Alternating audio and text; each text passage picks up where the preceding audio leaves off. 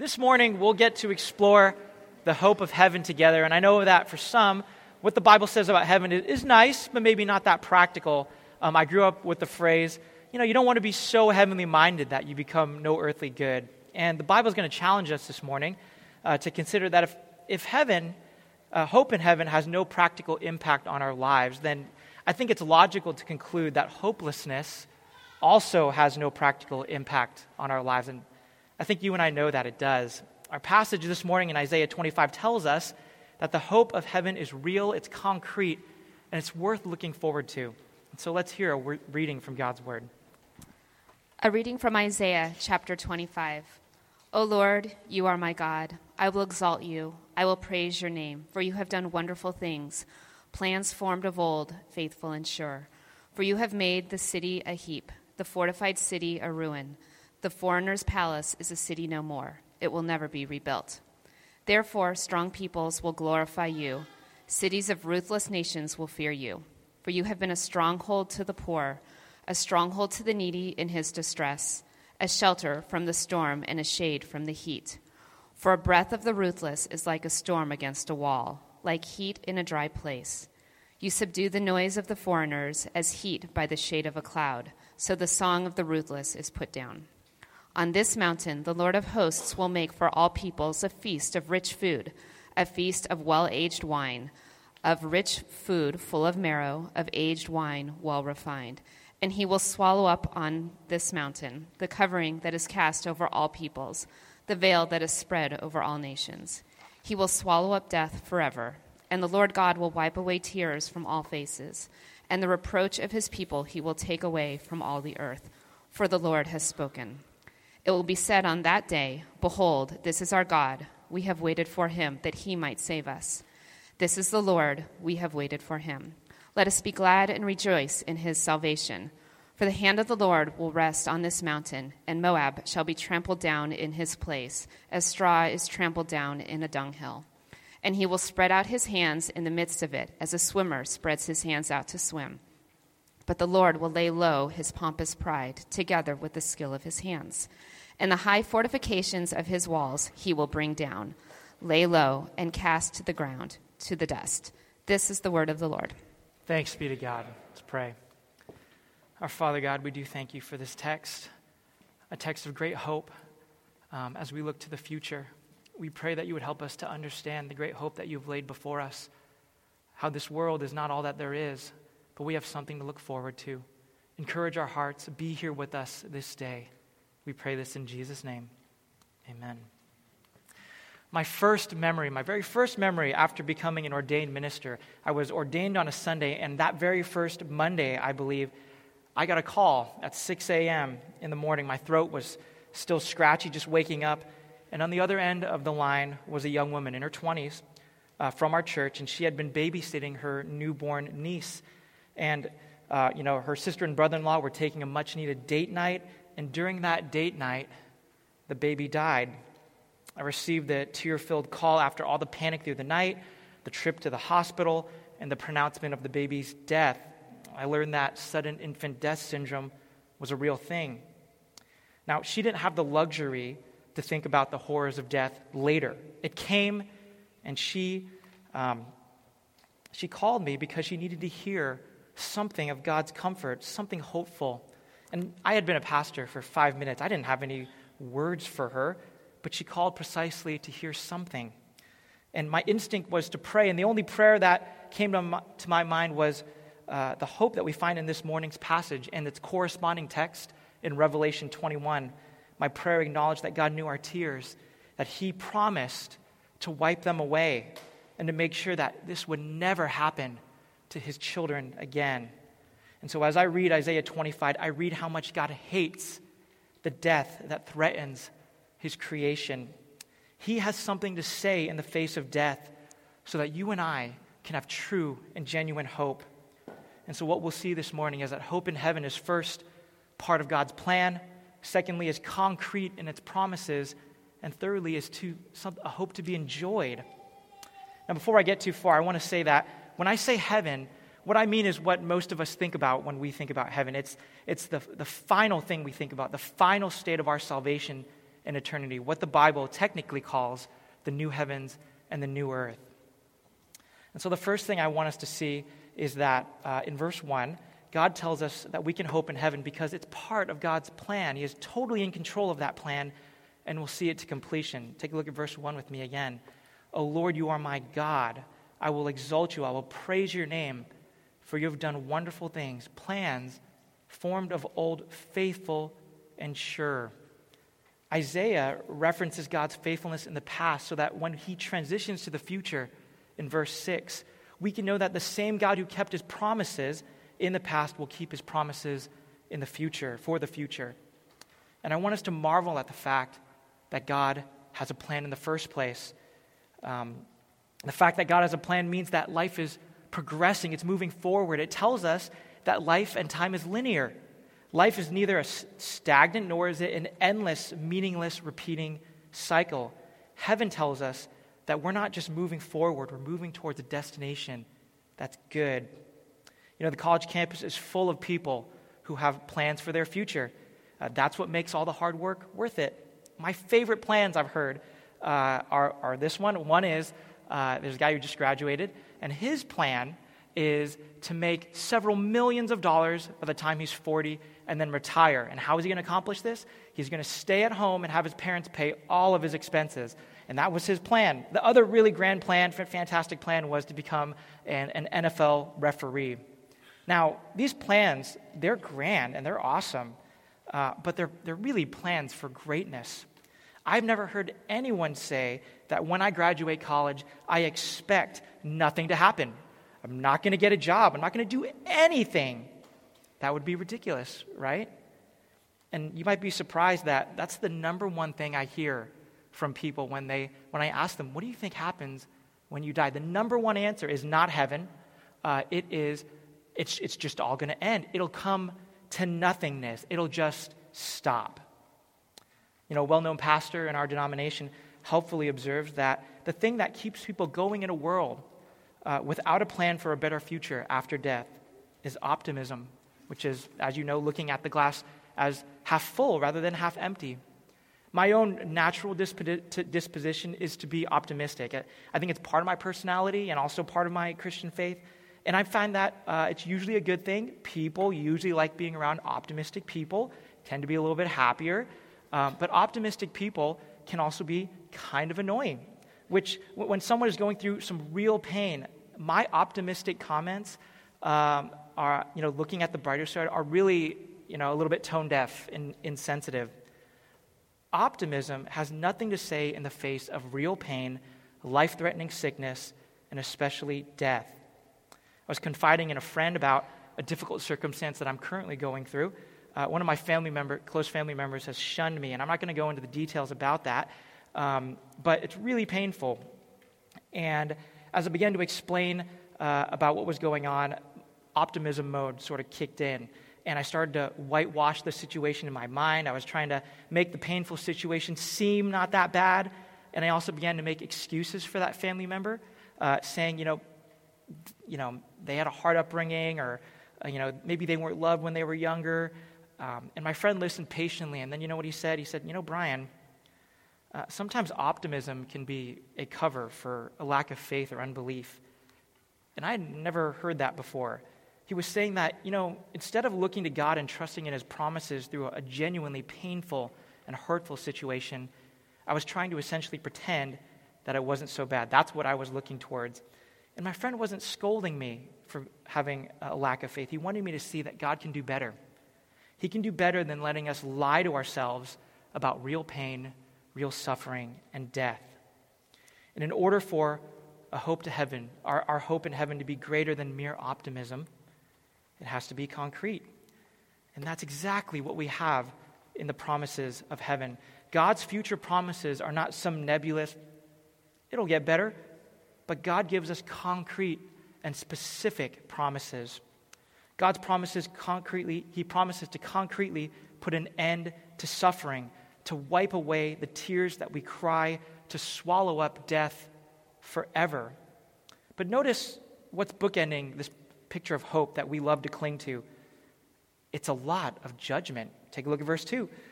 For you have made the city a heap, the fortified city a ruin, or the foreigner's palace is a city no more. It will never be rebuilt. Verse 10 For the hand of the Lord will rest on this mountain, and Moab shall be trampled down in his place, as straw is trampled down in a dunghill. And the following verses is this very vivid picture of someone drowning in a dunghill. That's the judgment that God has. And Isaiah wants us to see that hope in heaven comes right alongside God's judgment or his justice. And I realize that that's uncomfortable. Talking about God's judgment is always uncomfortable until I remember how God actually displays his judgment or his justice in the lives of real people in, in, in the Bible. What ruthless foreigners is Isaiah talking about? Is he talking about all, all foreigners? No. He wants you to think about real things that have happened in the past. We might think about Egypt, that enslaved the Israelites for 400 years and oppressed them so hard.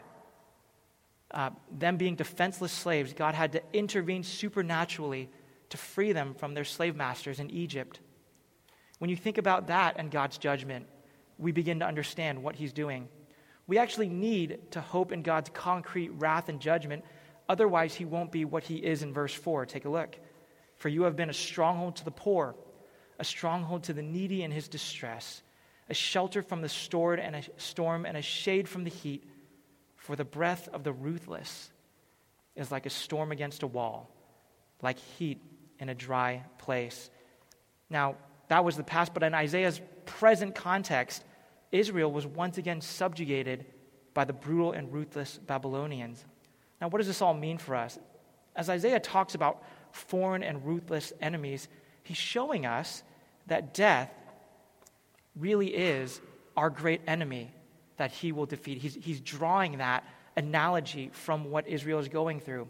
Let me say this again death is not a welcome friend, and that's, that's often what I see uh, either read in books or things I see on TV and movies.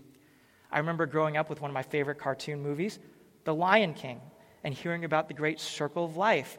You remember Mufasa, he tells his son Simba that the lions eat the antelope and then they die and become grass, and the antelope eat the grass. And so we're all part of the great circle of life. And I remember the great, sooth- you remember the soothing music in the background? Umama, umama, right? And then it crescendos to the circle of life, right? It, and it's awesome, and you're like, yeah, that's, yeah, you know, that, that's a good picture of what our lives ought to be. Uh, let's look at a more, more realistic, uh, a real story uh, about that, of looking at life that way. There was once a seven year old boy whose three year old cousin had died, and he asked his mother where his cousin was now. And since she didn't believe in heaven or afterlife, she didn't have integrity telling them that he had gone to heaven. And so she said, Well, he's gone back to the way of the earth where we all came from. Um, and so, you know, when you see the flowers next spring, just know that your cousin's life is fertilizing those flowers. And the seven year old boy, you know how he responded? He screamed and ran away and said, I don't want him to become fertilizer. But I think that that seven year old um, is more honest than I think a lot of adults are when I speak about this subject. Death was never the way it was meant to be. And God gives us a picture of death through the lived experience of Israel being threatened by real nations with formidable and intimidating armies. These armies were a tangible picture of death. It is the enemy that threatens, death is the enemy that threatens every human being in this world. Now, I've never been to war, I'm not a soldier, um, but I had an experience that helped me glimpse a little bit about what it looks like to encounter a real enemy. Uh, my wife and I uh, got to travel to Seoul, South Korea last summer in part of our adoption process. There were two parts. One, the first trip was more administrative. We had to fill out a lot of paperwork and go to Korean family court so that they could check us out. And the second trip was where we actually took custody of Archer. But on the first trip, there was a ton of downtime. And so we were encouraged to do touristy things. And so, as I was looking up things that we could do um, that were, well, honest, free, um, I found the Korean War Museum. And uh, so we, we visited there, and I did not learn a lot about the Korean War in my history class, which is um, neither here nor there. I just, I just didn't know a lot about it. And so, as we made our way sort of from the ground level up and up to the final crescendo on the very top floor, there was this monument that really struck me uh, it said in very large letters, freedom is not free. And then there was this great stone sculpture. Um, and it depicted all kinds of weapons and bullets and guns and airplanes and tanks and men. That is not my normal, when I think about peace and freedom, that is not the normal picture that I have. Um, and it made an impression on me that sort of just wanting or wishing for peace or freedom, uh, that doesn't really work when you face a real enemy that is coming after you. Uh, now, if you think that you know that type of picture is kind of warmongery, I want to remind you how the Korean War started. When the North Koreans came into South Korea and started, uh, what they rolled up in was tanks and real military weapons into the South Koreans' police force. They didn't have any army to defend themselves, they just had the police. And uh, the, the enemy had greater resources, and if outside forces hadn't stepped in for South Korea, it certainly would have been defeated. Old Testament Israel did not have the luxury of ignoring their enemies, and we don't have the luxury of sort of just wishing that the horrors of death will go away. It is coming, and we need someone to deliver us. Uh, in Isaiah, there's actually another co- uh, contextual complication. The reason that Israel needed to be rescued in Isaiah's context was because they actually abandoned God in the first place. They turned their backs on God, on God to worship um, other gods, and God rejected them from the land. And so, the judgment or the justice of God was not partial or prejudiced. The Bible says that all have fallen short of the glory of God. And so, the same judgment that God promises to direct towards Israel's enemies was actually turned and directed towards Israel itself when they abandoned and turned their back on God to go after other gods. And so the enemies that are outside of us are ruthless, but we also have an enemy from within. And if that's the case, we have to ask, how will we be saved?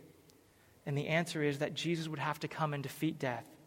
He did that on the cross when he gave his own perfect life to satisfy God's wrath and judgment against his enemies who deserved it. Our passage says death will be swallowed forever, and the only way that would happen according to God's plan, is that death would swallow Jesus first. Except it could not have any victory over Jesus. He rose from the dead to proclaim hope for anyone who wishes to be reconciled to God. I like how one commentator put it the darkness of death swallowed Jesus. He entered it, but then he blew a hole out the back of it. It had no right over him because he was innocent, and now it, had no ultimate, it has no ultimate right over those who put their faith in him. And so, how can we be sure? How can we be sure that this is true? God uses an image of a feast to assure us, to comfort us. Heaven is a hope that we look forward to enjoy. The symbol and image that you can be sure that death will actually be defeated once and for all is a feast that God will throw for his people. In the ancient Near East, the way that you would signal victory is a feast. You can't really feast and celebrate if your enemies have just been wounded and they're regrouping. They have to be gone for good for you to really enjoy that feast. And God uses one of my favorite images in the Bible. God is going to prepare a feast of rich food full of marrow. And that tells me that heaven is going to be like a, a bowl of ramen noodles. I don't know a single person who has not had a cup of noodles or a pack of ramen uh, the ramen we grew up with, was that MSG mystery seasoning, uh, hot water, and a, either a freeze dried block or a cup of noodles. Ramen was a cheap meal, less than a dollar. Many college students testify that they made it through college eating ramen at 12 a.m. Uh, this type of ramen is not like heaven. It's not like heaven, okay? But about five ish years ago, uh, real Japanese ramen began to make its way to the States. Nicole and I got to travel to Manhattan, where we had our first bowl of real ramen. Ramen is a, is a wheat noodle cooked in bone marrow broth. It is, the broth is not clear, it is cloudy and milky, but not greasy, which is amazing because bone marrow is essentially fat. It's all fat. Uh, eating that ramen makes you say, whatever I have had, whatever, whatever I've been eating all my life, is not ramen. In heaven, we will look back on the, uh, this life, and we, we, we're not, we're not going to say that it was a waste or it was useless. Just like cheap ramen noodles, they have a purpose. They're not, it's not useless. But when you taste the real thing, you can never go back. Everything about our lives in God's kingdom in heaven will be so much more full and satisfying. As a young man, uh, I thought that this is how I thought about heaven. You know, heaven's great, but I got a lot of plans. I got a lot of things to do that I want to see happen. Um, I want to I wanna make that happen first. And that's a little bit like saying, I really want to indulge in the worst version of life. Like, that's what I really want to have an ambition to. I really want to have the worst, and I, I don't really care about the best. The image of food dripping with marrow is given to us because food like that will always leave you satisfied. It is the best that God has to offer the fat. And if you want to know what longing for heaven, longing for a hope in heaven looks like, you only need to speak to those among us who have been afflicted most severely on this earth. Uh, I met a, a, worship leader at camp once, uh, a camp that I used to take a youth group to, and he was afflicted with so many food allergies. Um, and this was before you could get gluten free, nut free, soy free, dairy free foods that actually tasted good. And so he would have to live with the embarrassment of every time that his family went out to eat, he couldn't have anything or it was just super bland. And in the camp situation, he had to bring his own food. And when he talked about heaven, he longed for the day that his allergies would be no more, that he could finally eat and be satisfied, not have to worry so much about something so uh, normal as food. Still more severe, there was a girl in my youth group who had a, a brain tumor taken out, and it messed up somehow her gastrointestinal processes, so she couldn't even eat. Um, she had to be fed through these, these bags of fluid.